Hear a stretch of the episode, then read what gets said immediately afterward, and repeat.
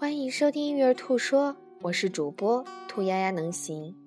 今天为大家带来的是惩罚的三 R。正面管教主张不惩罚不骄纵。那么为什么主张不惩罚呢？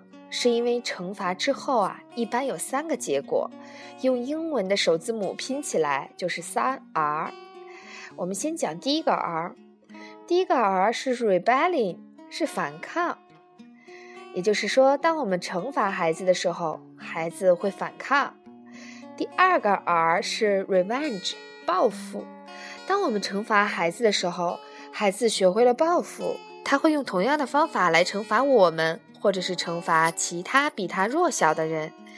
第三个 R 是退却 retreat，他呢容易自我贬低贬低，比如说我是一个坏人，也容易鬼鬼祟祟。也就是说，下次我不被抓到就好啦。我们可以看出，惩罚带来的这三个 R，不是顺从，就是叛逆，就不是改变。所以呢，并不是惩罚我们不能用，而是惩罚从长期上让孩子学会了这三个后果。这三个后果本不应该是我们让孩子学到的。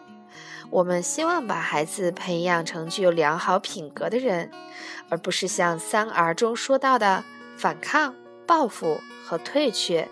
所以，下次当我们再急于解决问题的时候，当我们再想用一些惩罚措施的时候，想想三 R，或许我们就会有一些觉醒的意识，想办法激励自己，找到正面管教的方法。